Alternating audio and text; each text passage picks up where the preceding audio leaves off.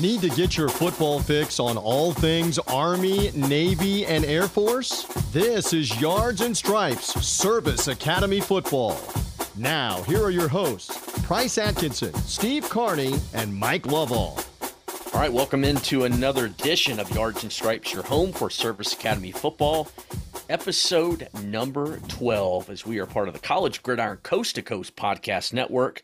And I'm Price Atkinson joined by my crew, Steve Carney and Mike Lovall, as usual, as we've come to you all season long. New episodes dropping every single Tuesday. Yards and Stripes, Army, Navy, and Air Force. That's what we do all year, and that's what we do every episode. And that's what we're going to do today, is we're going to get into three games, all three teams in action. And we're going to talk about what's coming up ahead this weekend all three teams back on the field once again. But before we do that, Steve, Mike, welcome in, guys. How is it going? Price, it's going pretty well. Looking forward to getting up into your neck of the woods this weekend. I'll, I'll be in South Carolina uh, for a football game this weekend. So looking forward to visiting the low country. It's the Midlands, my man. The Midlands. Midlands. That's the Midlands. I'll help you a little bit there. Good. Low, I'll try not to get lost. I don't think you'll get lost. Pee Dee is uh, well the Grand Strand, or you can also call it the Pee Dee, Myrtle Beach, uh, Charleston, Hilton Head. That's the Low Country. Midlands is uh, Columbia. We don't like to we don't like to claim that part in the upstate where I reside, up between uh, the upper portion between Atlanta and Charlotte, in uh, outside of Greenville. So there you go, man. Have fun. I hope you have a safe trip. I thought it was just the low country and the and the highlands. I didn't realize there was a mid portion there. I, I can help you a little bit after we uh after we get done. What do you think, Stephen? Should I help him yeah. on a little geographical Palmetto State action? Well, I mean, I I would think you would have to go to get from the low country to the high country. There has to be a middle ground. I'm uh, or else, you know, it's a very digital world. So obviously, there's got to be that that Columbia area has got to be the mid the midpoint before you get into the mountainous regions of western South Carolina we'll save the Palmetto State geography for a post show, a post show beer recap, however we want to do it. But before we get into things tonight, guys, I want to tell everybody about betus.com. You know, you need a sports book with integrity, longevity that you can rely on, and that's BetUS. BetUS has been pioneering or pioneers in the sports book industry for more than 25 years, thriving, paying their loyal customer base quickly and securely. Guys, we want you to be part of betus.com Go to them online, betus.com. Take advantage of an offer we have with our shows from College Gridiron Coast to Coast Podcast Network. You'll receive a 125% sign up bonus by using our code COAST22. That's COAST22.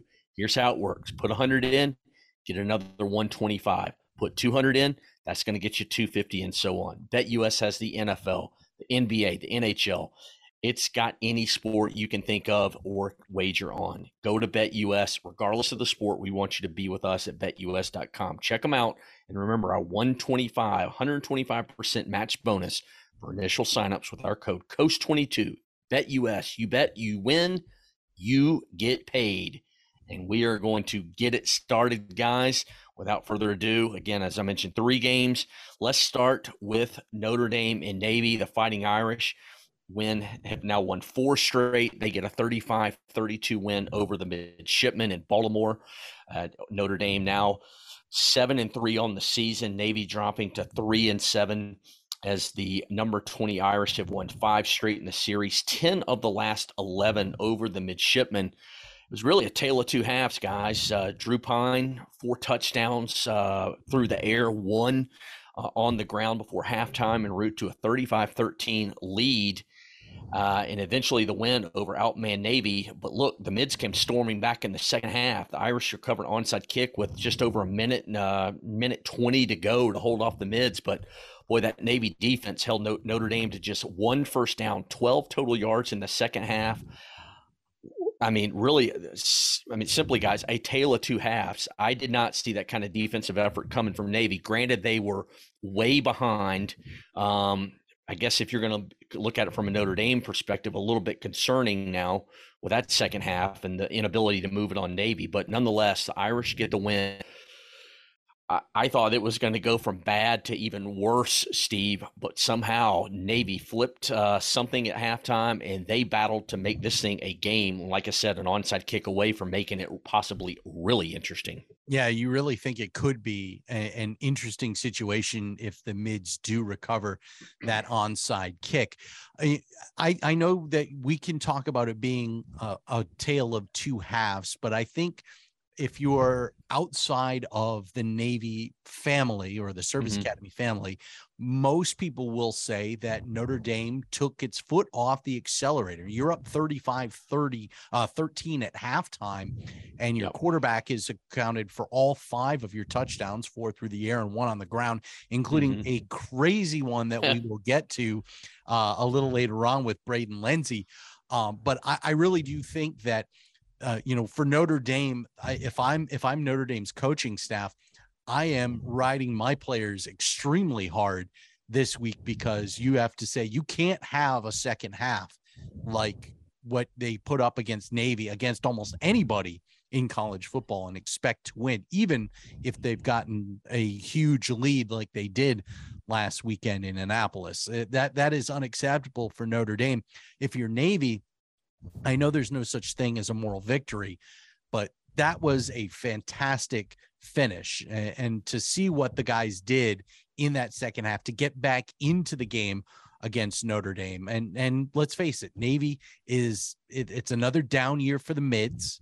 And for them to come out and and perform the way that they did against a, a ranked team, especially um, you know, a team that you have a rivalry against yearly, I, I, thought it was a, a, great way to finish. It, it's not going to get any easier over the next, you know, couple of games, but uh, I, I do think that you have to take some sort of solace over the fact that you gave the you gave the Fighting Irish hell. Yeah, I think he's right, Mike. I mean, you, you got to look for positives, especially when you're three and seven. You're obviously not bowl eligible. You got to look for positives anywhere, any way you can find them. Sure. I think if you're a Navy fan, I think there's a lot to like about this game other than the 35 13 halftime score. Uh, you, you, know, the, the mids are out of bowl contention. It's 35 13. You're playing a team that just beat Clemson. It looks like they're getting their stride mm-hmm. as a mm-hmm. national power back. And they come out in the second half. And look, even if Notre Dame takes their foot off the gas, they have you know a total of 34 rushes the game even if they're just running the ball to run the clock out they're averaging they averaged less than two yards per rush. Navy won the physicality battle in the second half. Navy came out and they won the mental battle in the second half as well. There's other good things if you're a navy fan there's other positives you take away from that game. Only one turnover only four penalties. You put up 200 to 255 yards of, of rushing against a, a, a, fairly decent rushing defense. So if you're Navy, there's a lot of, if you're a Navy fan, there's a lot of good things to take away from the game on, on Saturday. Uh, Drew Pyne, one of the better quarterbacks in the nation, had some big plays in the first half. Uh, Navy, Notre Dame did what they had to do. Uh, they used their passing game uh, much better athletes at the quarterback and receiver position. The Navy has defensive backs, but but again, if you're a Navy fan, a lot of good things to take away from that game. You're out of bowl contention, particularly with the Army game coming up second week of December. You look at Army; they're they're kind of struggling. So that, that's really your bowl game this year. It's going to be your bowl game for both Army and Navy. Mm-hmm. So if mm-hmm. you're a Navy fan, a lot of good things. Looks like Navy's getting better, incrementally better, a little bit better every week as the season goes along. So, you know, there, there's a little bit of light at the end of this tunnel for the 2022 Navy team if, if you watch that second half against uh, against Notre Dame. Yeah, absolutely. And then while you look at it, you know, Drew Pyne only threw for incompletions, you know, 17 of 21. Hell, he had as many touchdown passes as he did incompletions. But one of the things that, you know, is looking at is the way Navy's defense was really attacking. And they were attacking in the first half. They just weren't getting to Drew Pyne, and then they did. I thought they, you know, they just can.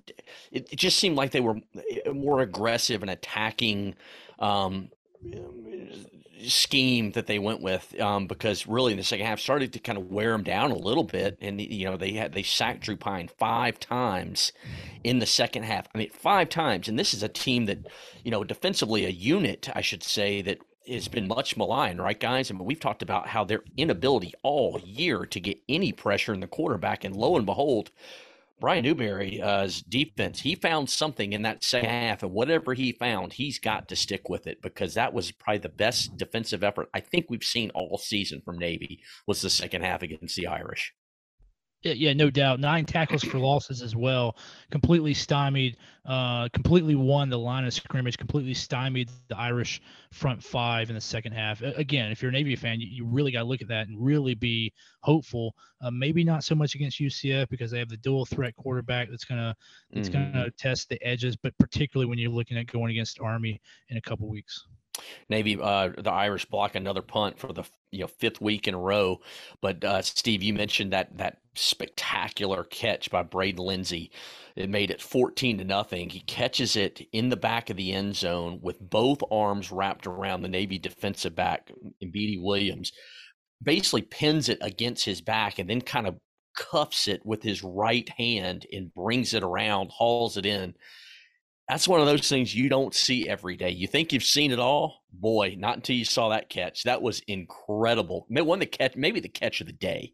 Yeah, it's you couldn't call it the catch of the weekend because that weekend was full of incredible catches. That's why, yeah. Going to Sunday, and especially in that in the fourth quarter of the game between Buffalo and Minnesota, but that started off a weekend of of incredible catches, and you've you've seen it a couple of times in the pro, I, have seen a couple of times in the pros where mm-hmm. you've seen guys whether it's David Tyree pinning it to his helmet or uh, Julian Edelman uh, holding it up off the ground from uh, from an Atlanta Falcons defender. The, and you've seen a couple of guys, you know, it against a defender's back as they go to the ground.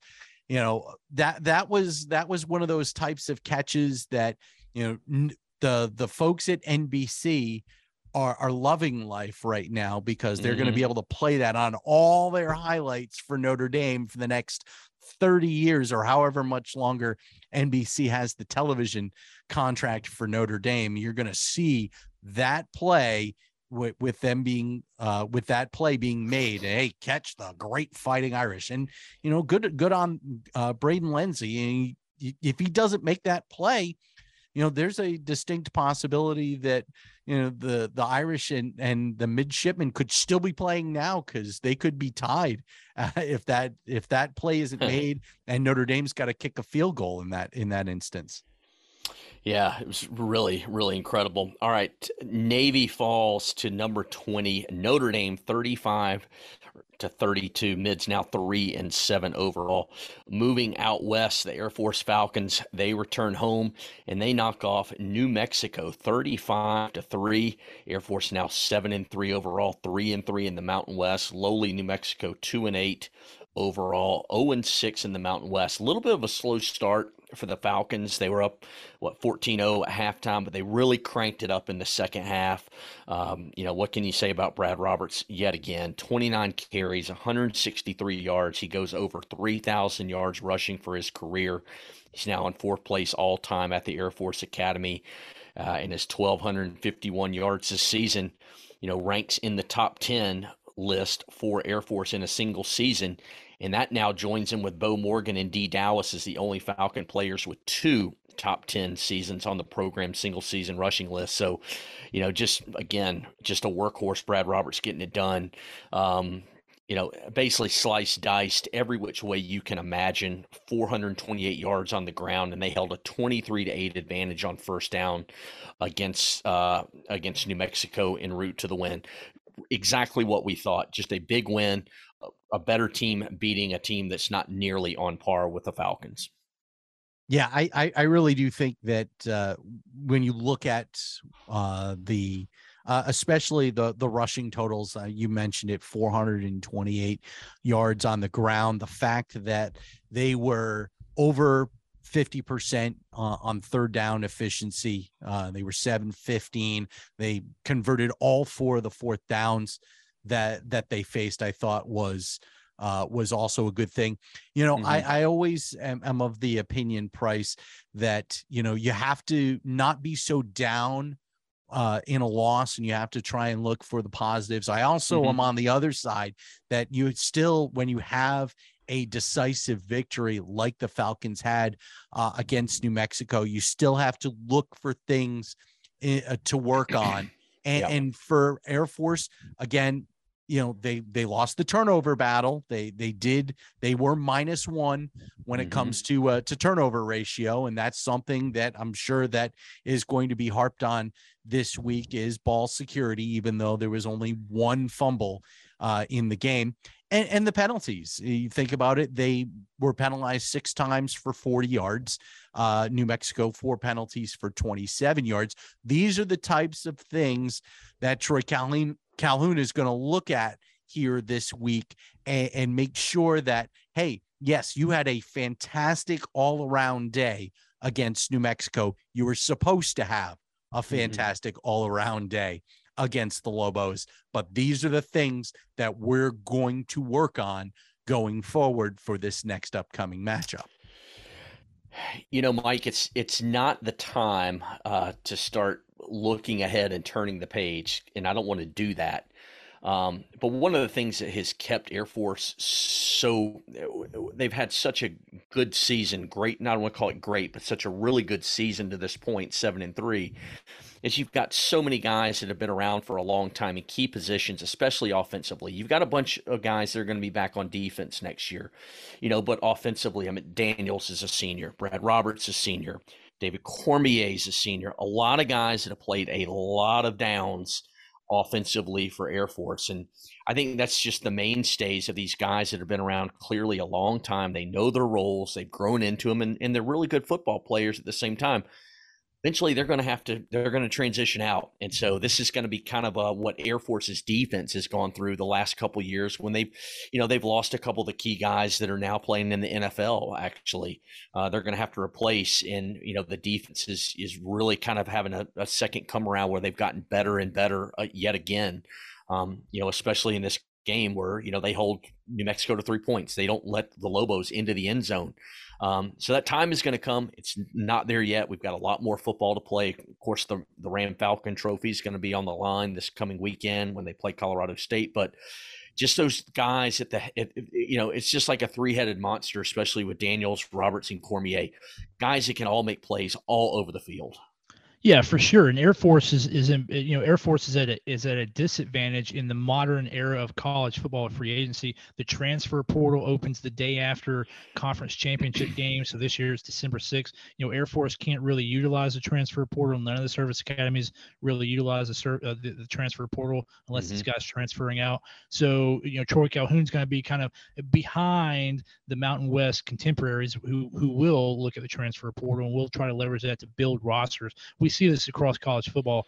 Uh, people getting rosters rebuilt in, in a year or two years instead of three, four, five years like they used to. Brian Kelly at LSU, of course, Josh Heupel at Tennessee. Those guys have had quicker turnarounds, and because they've leveraged the transfer portal, Calhoun's not going to be able to do that, losing all those seniors. Speaking of those seniors, what do uh, Q Judkins at Mississippi, Bijan Robinson at Texas, and Deuce Vaughn at Kansas State all have in common, Price?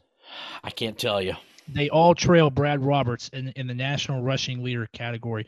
Brad Roberts at 124 yards per game, ninth nationally, probably for my money, the most underrated uh, player, maybe in all of college football. Him, Charbonnet, Corum, who's having a great season, Ibrahim out of Minnesota. Uh, those guys get a lot of attention, but right on their right on their heels is Brad Roberts, and he just does it workman-like. So yeah, he's one of those seniors that Calhoun's going to have to replace next year. It's going to be interesting to see if they can fill his shoes and Daniel's shoes as well. It's funny you mentioned that, Michael, because I filled out my Football Writers Association uh, of America uh, all American ballot today. Um, did the defensive uh, unit and the offensive line last week, and then today it was skill position coach of the year. I thought long and hard about putting Brad Roberts as one of my two running backs. I ultimately did not, but he was, if I had a third position to put one, Brad Roberts was going to go in there. And I, if you want to know, I'll tell you the, the who I picked, the two I picked, but Brad Roberts would have been third had I had another spot. You know, they only well, gave us. Sorry. Yeah, I mean that, that's up to you. But I mean, I think Blake Corum is is unanimous All American. Behind him, I mean, you're going to have to make an argument for somebody other than Brad Roberts. I think probably Charbonnet probably has the best argument. Um, and, and then behind Charbonnet, I, you're going to have to make a compelling argument for somebody other than Brad Roberts in that number three spot. Yeah, well, I went with Mo Ibrahim from Minnesota because I've watched him carry the Gophers, just like at times he's carried Air Force, but Minnesota has nobody else. Like they had with Tanner Morgan gone for the year. Yeah. If they don't have Mo Ibrahim, they are like gone. I mean, they're yeah, done. That, that's fair. That's fair. Yeah, absolutely. So I went with Ibrahim as my second one, and then Corum, of course. So I went with number one. But uh, yes, I did think long and hard about that vote. All right, let's turn the page. One more game to tell you about, and that's Troy and Army. And I don't want to call this one a tale of two halves. This one was a little bit different. Uh, Troy getting a ten to nine win over Army. Now the Trojans eight and two overall. Army dropping to three and six, but you know Army's up 9-0 at halftime. Troy roars back. They take a 10-9 lead and hang on as uh, Army's place kicker Quinn Maretzki misses a 42-yard field goal as time expired, and Troy uh, finishes off the comeback. Second straight week that Army does not score a point in the second half. You know, but Maretzki, you know, while he missed the 42-yard field goal, it was that missed PAT in the first half that ultimately was the difference in the game. That one point.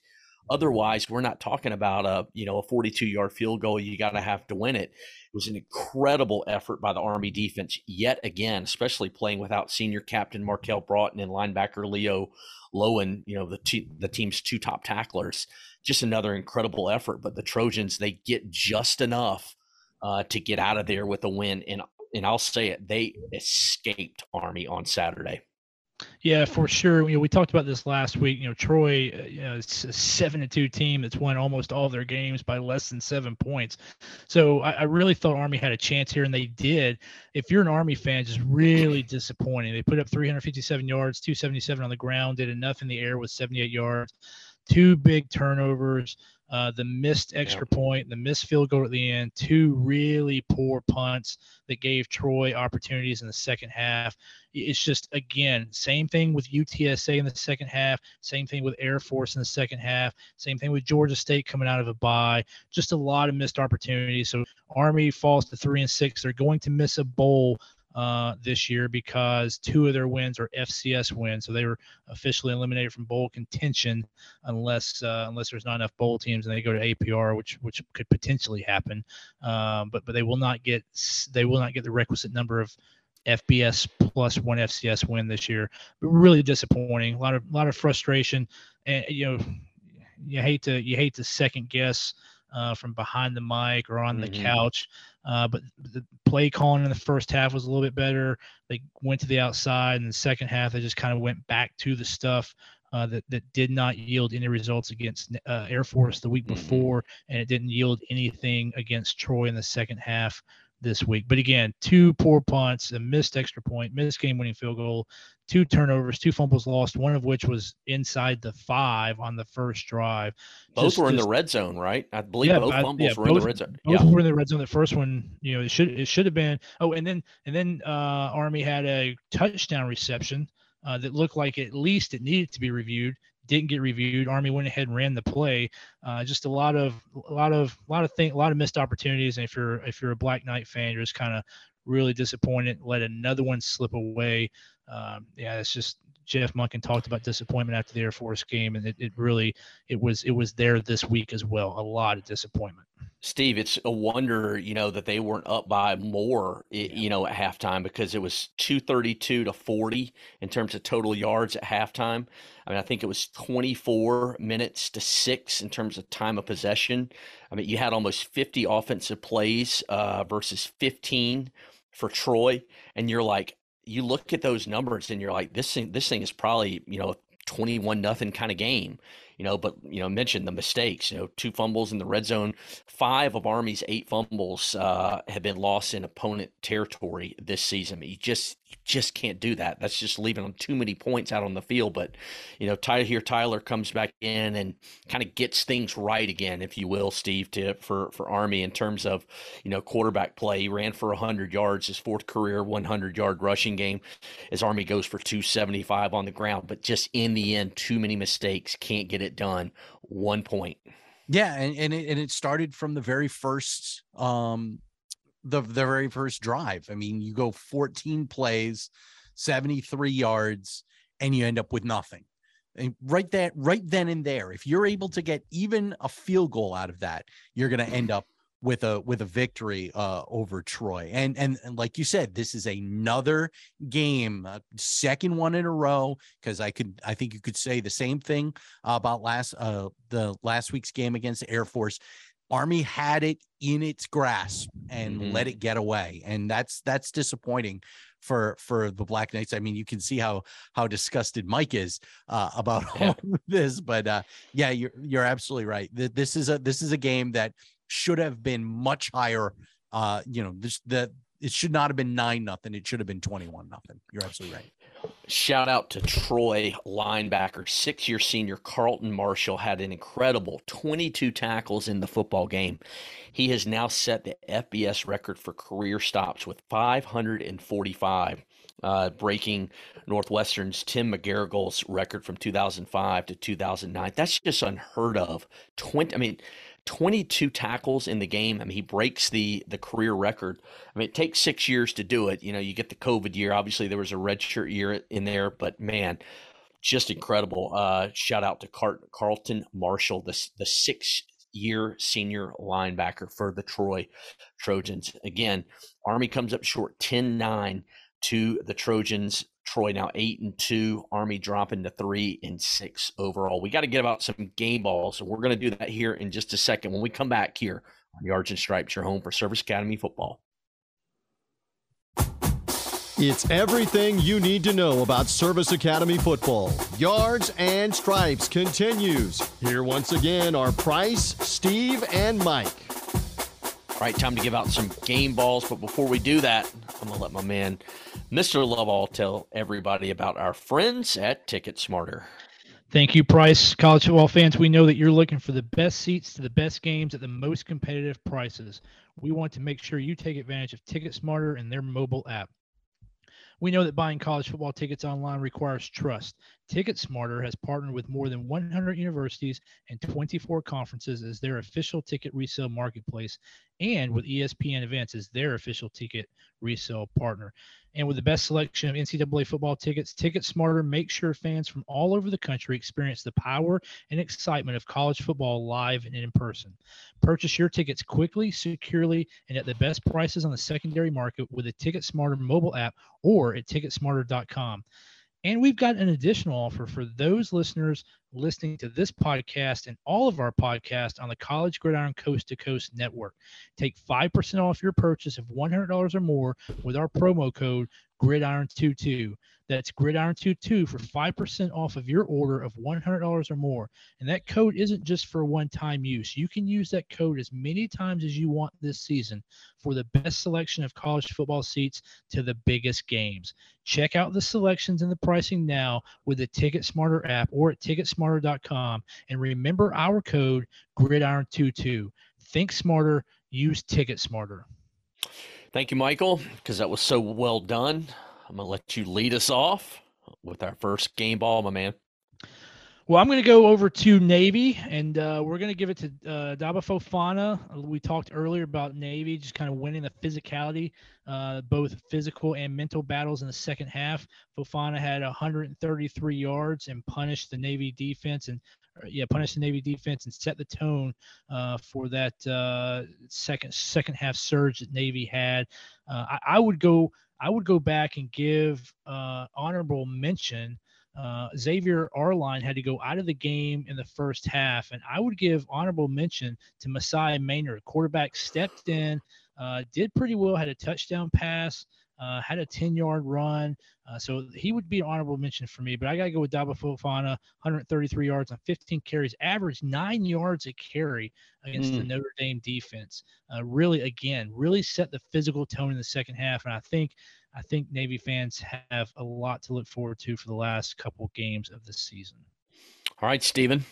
I was going to uh, stick with that game. I was going to go with Braden Lenzy and and, and kind of uh, just joke about how uh, that the catch that he made to make it 14 nothing for Notre Dame was just uh, amazing. But I really want to harp on the second half of that mm-hmm. game. And I really want to shout out the Navy defense for bowing up and doing what they did to make sure that the Fighting Irish stayed off the scoreboard in that second half. And, and I want to start with sophomore core, uh, linebacker Colin Ramos, who had uh, seven tackles in the game.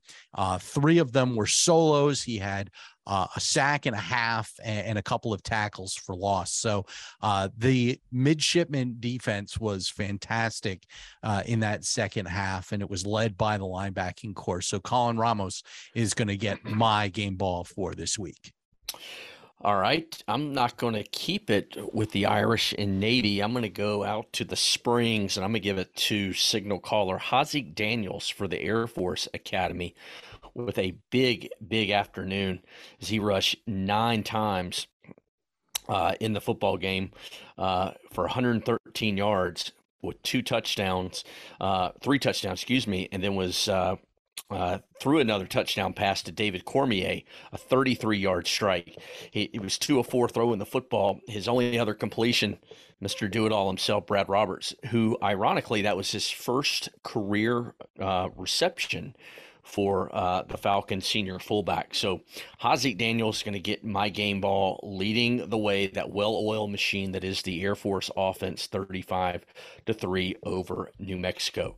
All right, when we come back, we've got our Travis Manion Foundation honor roll segment. We got a few news and notes to pass along. We got three games to preview.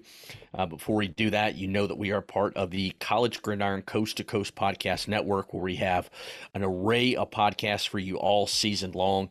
Uh, Apple Podcast, Spotify, wherever it is that you listen to your podcast. Just search College Gridiron Coast to Coast, search Yards and Stripes. You will find us right there. We come out with a new episode courtesy of our guy Steve Carney every single Tuesday.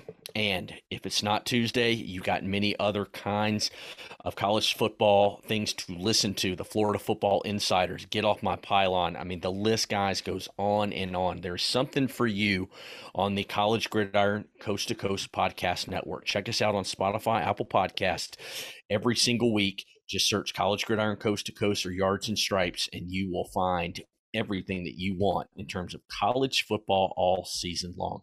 All right, when we come back, we have our Travis Manion Foundation Honor Roll segment honoring a fallen hero. That's coming up next here on Yards and Stripes. In 2007, Marine First Lieutenant Travis Manion was killed in Iraq after saving his wounded teammates. Travis's legacy lives on through the words he spoke before his final deployment. If not me, then who? Words that today fuel the spirit of Travis Manion Foundation. And through TMF, these words can live in you too. Show the world what you're made of, because character is invisible until it's not. Find out how you can strengthen the character of your community alongside empowered veterans, families of the fallen, and inspired civilians at travismanion.org.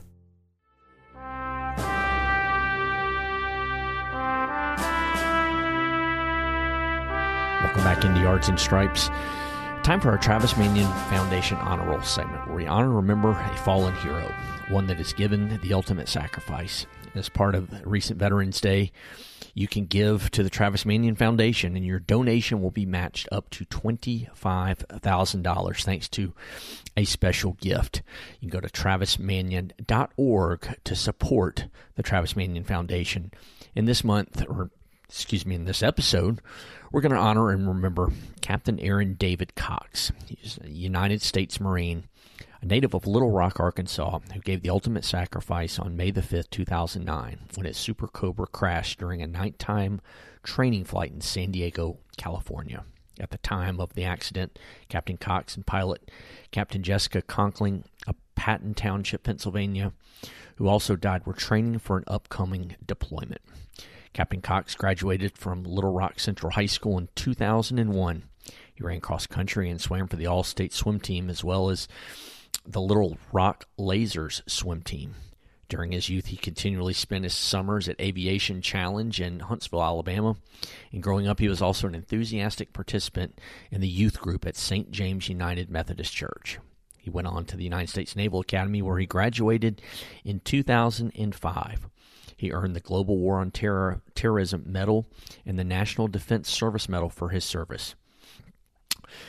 He's described by people that knew him, said that he had an easy smile and open heart. He'll be remembered for the kindness, honesty, loyalty, and devotion he gave freely and consistently to his family, friends, and country, and for a wisdom beyond his years. Captain Cox was honored through the Travis Manion Foundation Character Does Matter program presented during the United States Naval Academy Summer Seminar program and their STEM program for rising 11th graders. He survived uh, by his parents, Janine Brown and Randy Cox, along with his sister, Miriam Cox.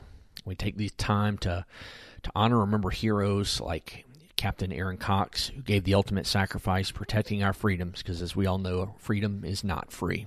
Travis Manion Foundation's 9 11 Heroes Run 5K race series unites communities across the country and around the world to honor the sacrifices of September 11th and the war since. Join your community this September and register to run, walk, or rock by visiting 911heroesrun.org.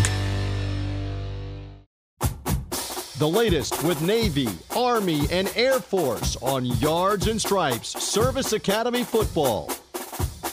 All right, welcome back into Yards and Stripes episode 12. Again, Steve Carney, Mike Lovell, and Bryce Atkinson.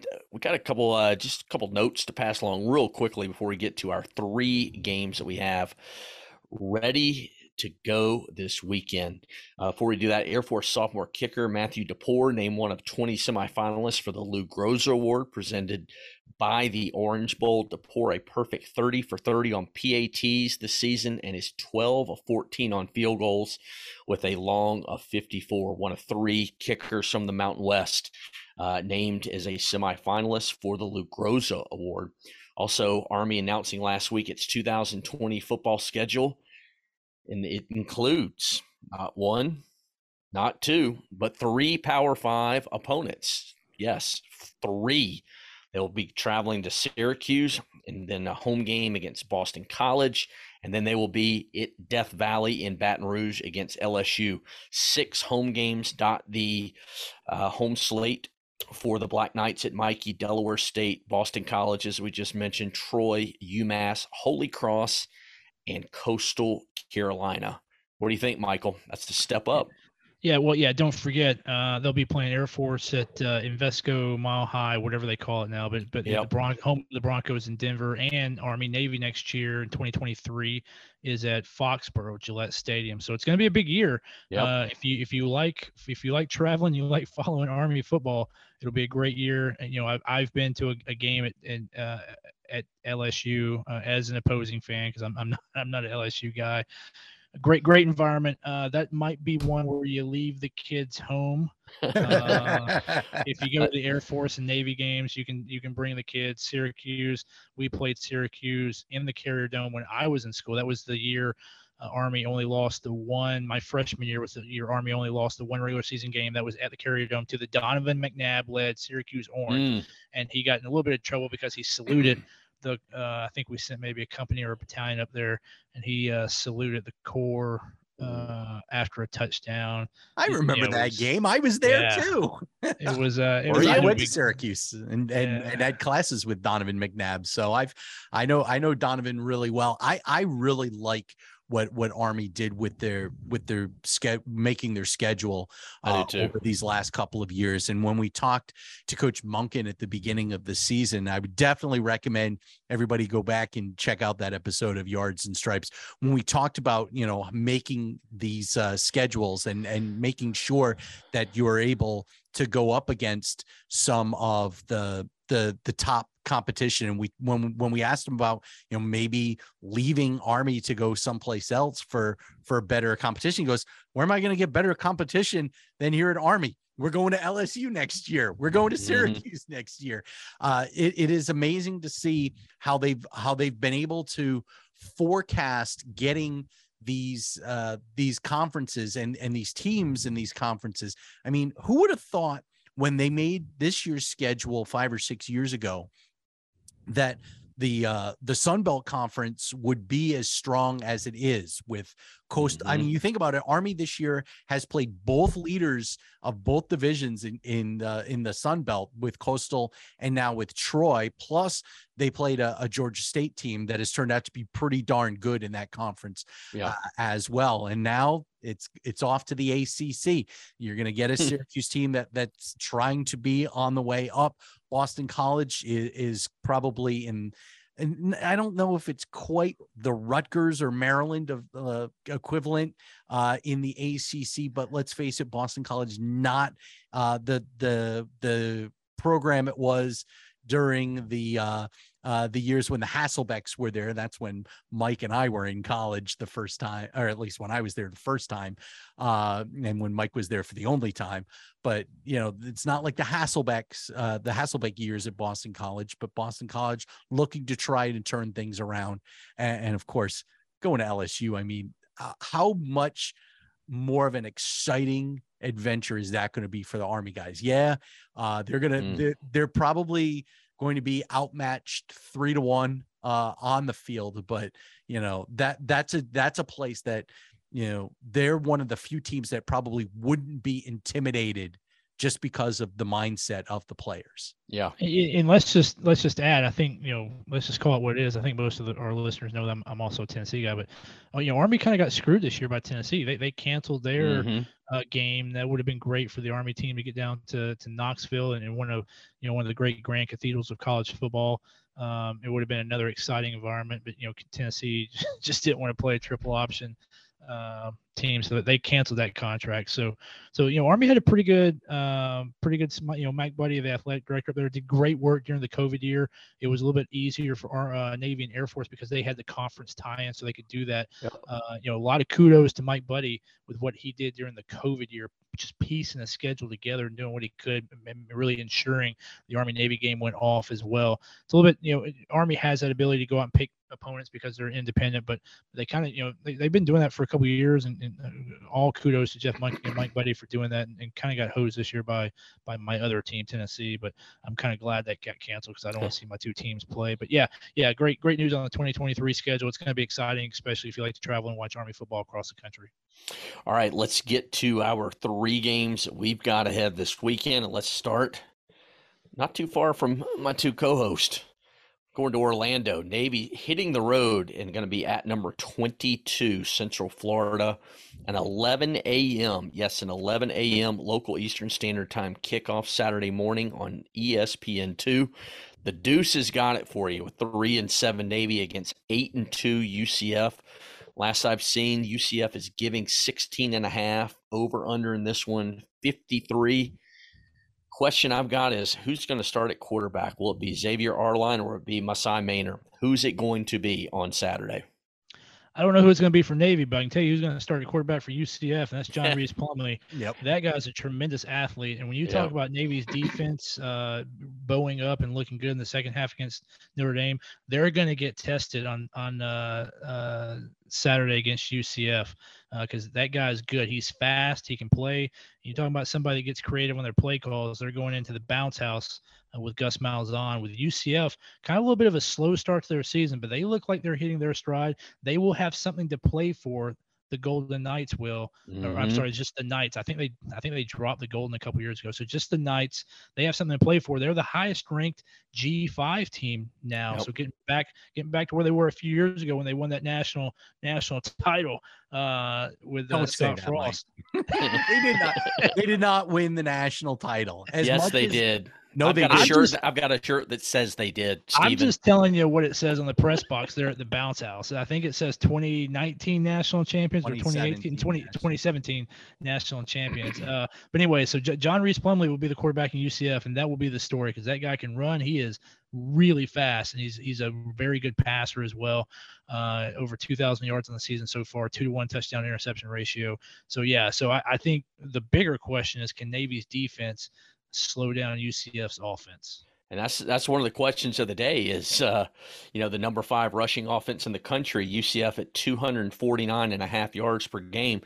Well, Navy's rushing defense number six in the country, giving up just 85, almost 86 yards a game. Strength versus strength in this one, Stephen. Yeah, it really is, and and especially you look at what UCF did in, in its last couple of uh, matchups. They go on the road, they beat Memphis in Memphis, then they go to New Orleans and they beat uh, Tulane, who what was thinking that this was going to be their year in the American uh, Conference. Uh, it turns out that uh, that's probably not going to be the case. Sorry, Green Wave fans, but yeah, I, I really do think that this is going to be uh, Navy's. I, I think this is going to be Navy's biggest test of of this entire stretch, uh, going up against John Reese Plumlee and, and the Knights. I, I, really do think that um, if they are able to do anything uh, against them. This is going to be a much closer game than than people will let on. I don't think that Navy has a chance of upsetting UCF as mu- as happy as that would make me. But maybe this will be the the trip up that UCF needs for their game on Black Friday against my alma mater USF. Uh, yeah. the final war on I four. Um, so hopefully that Navy can soften them up for my beloved Bulls. Yeah, UCF controls its own destiny to make the uh, AAC championship game after beating Tulane last weekend, and then they beat Navy and then USF the following week. They'll clinch a spot in the AAC championship game. Also, I don't think there'll be any uh, shock when we see them as the highest G5 team on Tuesday night in the uh, the latest playoff ranking. So, again, 11 a.m. kickoff on the Deuce Saturday morning. Navy traveling to uh, Central Florida, the number 22 Knights. Does Nate cover 16 and a half? What do you guys think, real quick? Do they cover that? I'm thinking it's going to be. I think it's going to be 17 20. I, I think Navy, of course, loses. I don't think they're going to cover. I think they come up short. I just think UCF is way too much. Yeah, I'm concerned about UCF's defense. So I think UCF scores plenty of points. Uh, yeah, I think it goes back to your original question. You get Tai Lavatai in there? Uh, I'm sorry, do we get uh, Xavier Arline in there? Yeah. do we get Xavier Arline in there, uh, or or does or does Navy have to go with their the, the guy that was their third string quarterback to start the season? It's got uh, two two full quarters under his belt. Uh, 16 and a half for UCF defense. Uh, they've won good games, but they've allowed their opponents to score quite a bit of points, particularly the last four games. I, I would stay away from that 16 and a half if it were me. Uh, I would hammer the over though 53 i mean you're looking at you're looking at a 28 25 score there. I really think both teams are going to be over 28 uh, so if, if, you're playing the game i would look at the over under much more than i would look at the the spread at this point. Yeah you look at it they they've they uh ucf uh, their margin of victory uh, has been no higher than seven over the last month. Uh, you got to go all the way back to October the 22nd when they beat uh, or I'm sorry, uh, you got to go all the way back to the 13th of uh, uh, of October when they beat Temple uh, 70 to 13 to to find the last time that UCF won a game by more than a touchdown. So it's been, it's been a while. Stephen, I'm just disappointed that you're not going to acknowledge that night's national championship. I was Absolutely at Disney not. World. You, I was you and you and I, I've had this conversation with UCF fans, uh, including my friend Ryan Bass, who used to be uh, the the news anchor on the CBS affiliate here in Tampa and is a UCF uh, alum, and he used to and he just used to bash it over my head. Uh, but you go and they go, oh, well, it's in the NCAA record book. It's not in the NCAA record book. That's what that's what uh that's what that the problem is. It, UCF obviously stands for you can't effing read because it doesn't say national champion. It says national poll leaders. But, but, and you go down there and it says right under in fact it's right underneath that UCF collie it says starting in 2015, the winner of the college football playoff poll is is to be determined as the national champion. It's in the NCAA rule book and they can't read. But just Steve- a note on that is that the NCAA the NCAA book, as they say, for national champions has no credibility. They went back and retroactively added the 1945 national awarded the 1945 national championship to O- Oklahoma State when Army had one of the best teams in the history of college football. That book that Steve's talking about has zero credibility for anybody. Who Well, it's just like UCF's football. national championship, zero credibility. Hey, I was at Disney World for the championship parade that day. I saw it. I saw the bus. My friend I- Frank I Lover has partic- a my friend Frank Lover engineers the UCF uh, uh, football broadcast. He has a national championship ring. I He asked him if it, I asked him if it turns his finger green. I think it was just tremendous what uh, what Danny White did with that whole thing. I, you cannot convince me. I agree. I, I'm you know playing devil. I'm just having some fun. I agree. They weren't the national, but I do think it was tremendous marketing, and I think what they did was just genius. That's why I brought it up because Danny White was the force behind it. Now, Yep. now, now he's running another program uh, a couple states to the north. All right, let's move along. The Army Black Knights getting back to Michie. Finally, it seems like it's been forever. Hosting, I don't want to say it's going to be one of the maybe the coaching jobs in all of college football this year, but right now it's been pretty damn impressive. The UConn Huskies coming in at six and five overall, taking on three and six Army. They've won, and I say they, the Huskies have won three straight and five out of their last six after a one and four start. Jim Mora Jr. coming in and doing a fantastic job uh, getting this debacle. I mean, de- I mean, the situation he inherited there was bottom of the barrel, and he has turned this thing around in a hurry. A 12 noon kickoff Saturday on the CBS Sports Network. Army is giving 10 points in this game. Over under 43 and a half. I'd be all over the spread. Uh, 10 points, at least the last I saw it. I got to think that's going to come down at least under a touchdown. But right now at 10, UConn could win this thing outright. Yeah, Who's I- this is this is one of the more this is one of the weirdest lines I think I've ever seen. I mean, if you if you crunch the numbers, if the over under is 43 and it's a 10 point difference, I mean, you- you're you're saying the score is essentially going to be tw- 26 16, 27 17. Yeah. I just you know, and the three of the losses that UConn has are to Michigan, Syracuse, and NC State. NC State. So three uh three really good teams. Yeah, Syracuse, Michigan, NC State. So three really good teams. You're you're right. When you when you think about coach of the year candidates across the nation, you got Brian Kelly, you got Josh Heupel, uh, and and then you know Jim Mora Jr. has got to be right there in that conversation. I, for people who don't really follow all of college football really closely, you cannot understand how bad this UConn program was. I mean, it was just it was bad, like really bad in in a year. Uh, We talked about the transfer portal earlier. Mora went out and brought in a lot of guys. One of those guys is Zion Turner. He's a quarterback for for UConn. Uh, you know, not flashy, uh, but but steady as they go. And, and they've they've been able to pull out some. They beat a really good Liberty team last week. Uh, handled UMass. Uh, they beat Boston College, a power a Power Five team, three weeks ago. So uh, how Vegas? Uh, Vegas is really good at what they do. That's one of the you know they, the saying is the lights never go out in Vegas Mm-hmm. because they always pay their they always pay their bill. They always find some way to manage to pay their bills. I have no idea how they got minus ten for Army, and ESPN's FPI, which is absolutely the most useless statistic in all of sports, has Army with the eighty three percent chance of winning. I, I Mm. just.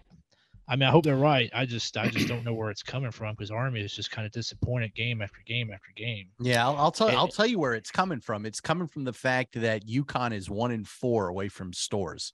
Uh, they they have not been very good uh, on the road. Their only win is a 33-12 victory down in uh, Coral Gables against FIU. So uh, I, I really do think that that's that's probably why they have uh, installed Army as the as as large of a favorite as uh, as they have them. And but that is not to take anything away from Jim Mora. I think you're absolutely right. If you look at the coaching jobs of the season and and who has turned around and gone oh yeah, and made you go oh my god where the hell have they been it, has got to be jim Mora. i i really do think that um that that you've got to credit the Huskies because that that's a that's a program that most people would have lumped in with uh, I I hate to say it with USF like like they're dead. That's a that's a that's a that was a dying program after Randy Edsall left the first time, and, yeah. and I I really do think that um that Mora has has gotten the Huskies to a point where you you're you're almost afraid to play them now. Well, I mean, it was so bad. I mean, like you said, I mean, they, he left them when they he had gotten them, you know, back on track, and they were they were playing pretty good. He leaves, and it got so bad again. They hired him back. Now, granted, he had some success there, but they know that he is one of the classiest, most biggest jerkwads in all of college football. Mm-hmm is is Randy Edsall. I mean, literally is the prick of the year, if not every year in college football, and being one of the, the biggest jerks to deal with. They hired him back. The last four seasons, I believe, what four and forty-two, real yeah. quick. They didn't play even the COVID season. They just said the hell with that. We're not even bothering and doing this. So they didn't even play Last year they won, won one in eleven. I think they won two years uh, games the year before. I mean, this is literally co- This is, in my opinion, this is what Coach of the Year stuff is all about. Is what Jim Mora Jr. is doing at UConn. Yeah, Randy Edsall gets gets the Greg Schiano Turd to Punch Bowl award. Bryce, tell us tell us how you really feel about Randy Edsall. Yeah, he's a prick. Yeah. Well, for the for the listeners out there, Price is not the only guy in uh, the college football world that that has that opinion. Uh, yeah, I'm most certainly not the only one. Again, UConn six and five at Army three and six. 12 noon kickoff on the CBS Sports Network Saturday. And the last one, the Ram Falcon Trophy is on the line once again. Colorado State heading to the Springs interstate battle. Two and eight Colorado State taking on seven and three Air Force. Uh, Colorado State's two and four in the Mountain West. Air Force is three and three at 9 p.m. Eastern Standard Time, 7 p.m. Mountain Standard on Fox Sports 2. Air Force is a 22 point favorite. Over under is 44 in a series. The Air Force leads overall 37 to 21 and 1 and the Falcons have won five straight, including 13 of the last 15 in the series. That Ram Falcon Trophy will be on the line once again Saturday. What do you think, Michael? Yeah, Colorado State has uh, a four-point win over Hawaii at home, and then they eked out a three-point win against Nevada at Nevada. Uh, I, well, I, what I think is Air Force is going to be the Colorado State champions this year after beating Colorado and Colorado State in the same season. Yeah. Uh, to 22. I mean, if you're asking me to talk about the 22, uh, I, you know, if, at gunpoint, I'd, I'd roll with the over. I mean, I'd roll with the Air Force covering there. I just, yeah. I, I, don't think Colorado State has a lot to play for. Um, you know the quarterback has as many touchdowns as he has interceptions. So you got to think Air Force's defense is going to be primed to stop that run attack. What little run attack that Colorado has, they're averaging less than 100 yards per game against Mountain West competition. Uh, they're allowing well over 150 yards rushing. So you got to think Brad Roberts, John Lee Eldridge, and Haaziq Daniels are just going to have uh, quite the day uh, there at Air Force. Um, so, I mean, I, I really think Air Force wins this one going away, to be honest with you, Price. Steve? Yeah, I, I would almost think that if I'm uh, Troy Calhoun, I'm challenging the Broncos, the Denver Broncos, to, for the for the true Colorado football championship. Uh, you know, I this is not going to be uh, pretty. I think if you're a if you're a Colorado if you're a Colorado State alum, if you are a fan of bad football, um, you, you're going to want to turn away because I, I just see uh, Brad Roberts. You know, I see him running for 250 plus yards. If, I, if I'm if I if I'm doing a, a crazy prediction, it's that uh, that Roberts could uh, could end up setting the uh, the single game record, uh, FBS record for rushing uh, in this game because I just have a feeling that Colorado State is going to lay down. Yeah. And Price, you talked about all the seniors earlier. This this is senior day mm-hmm. uh, at the Air Force Academy. Of course, the week after yep. they'll be at San Diego State. So this is the last game in the Springs for uh, Daniels and uh, Roberts and the rest of those seniors. So you got to think they're going to be super motivated. You got to think Calhoun's going to give them a chance to go out with some big numbers and, and, and, a, and a big win. So uh, I would not I would not suspect they get pulled halfway through the third quarter. How about the fact that the money line in this in this game is you know it's minus 22 so you know that if you're if you're trying to bet the money line on air force it's going to be something ridiculous it's minus 2400 that's that that is a ridiculous number. Yeah, Colorado State has not really been relevant since Jim McElwain left to take the Florida job. I don't think they had a, a couple uh, what bowl eligible teams with Mike Bobo before he was out the door, but they have not really had any kind of relevance uh, since Jim McElwain walked out the door. Uh, Air Force has won eight straight at home in the series going back to 2002, and last year they defeated the Rams 35 to 21 in Fort Collins. And I believe that was the game last year where Haaziq Daniels threw a 93 yard touchdown pass, a school record uh, in that game. So I'm with you guys. I think it will be a, uh, I think it'll be a, um, a curb stomping. Uh, on behalf of the Falcons, delivering it and winning that Ram Falcon Trophy on Saturday. Again, a noon ki- or a 9 p.m. kickoff Eastern Standard Time on Fox Sports 2 between Colorado State and Air Force. Guys, what else we got before we get out the door? You know, as always, appreciate you guys. Didn't get to say thank you to Steve last week on, on Veterans Day, but I'll say, you know, I thanked you guys both, but I want to thank you all. Not in that vein this week, but just thanks for taking the time every single week to, to record this and, and talk some college football, especially Army, Navy, and Air Force uh, with me and our listeners. It's just fantastic having you guys on board this year. Yeah, it's all. Well, don't I, all speak at once. Yeah, I mean, it, I leave them speechless. I was going to say I'm at a loss for words. Yeah, n- n- nothing I'd rather be doing right now than talking football. Except maybe some Tennessee football, right, Michael? Well, I mean, I yeah, I mean, I enjoy talking Service Academy football too. Yeah, yeah.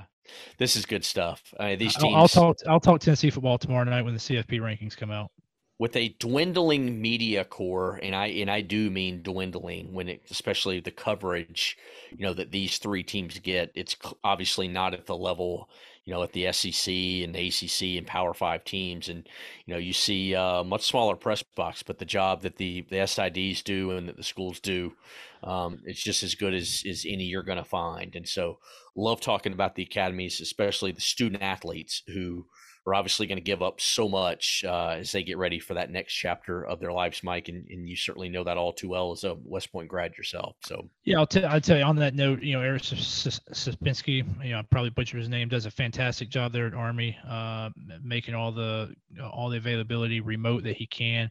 So great job there. But you know, it's it's great covering and talking Service Academy football, and we talk about this a lot, but it's worth reiterating that there's just something special about those three schools, and, and mm-hmm. for me, something special about Army, just because it's it's it's wholly and materially different than the rest of the college football landscape, and that that's why I enjoy it so much. And it's it's worth keeping that service academy identity and that that that little taste of kind of that little taste of what they bring to the college football landscape. And uh, you know I, I, think it's i think it's worth talking about that and keeping it going in college football uh, to do what we do 100% agree. All right, we're going to get out the door on that note. Don't forget, as I mentioned before, we're part of the College Gridiron Coast to Coast Podcast Network. We've got an array of podcasts for you all season long as we come down the stretch, including Yards and Stripes. Just go to Spotify, Apple Podcasts, wherever it is you listen to your podcast, search College Gridiron coast to coast, search yards and stripes. Just hit that subscribe button.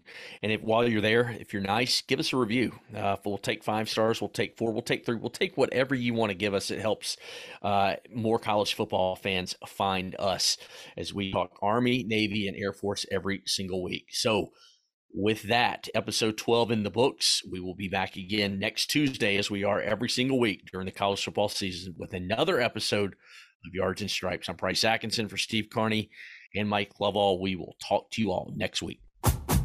Join us again next time for Yards and Stripes Service Academy Football. To get more on all things Service Academy Football, like Yards and Stripes on Facebook and follow them on Twitter at Yards and Stripes. And make sure that you're subscribing to the College Gridiron Coast to Coast podcast feed on Apple Podcast, Spotify, Google, and wherever you get your podcasts.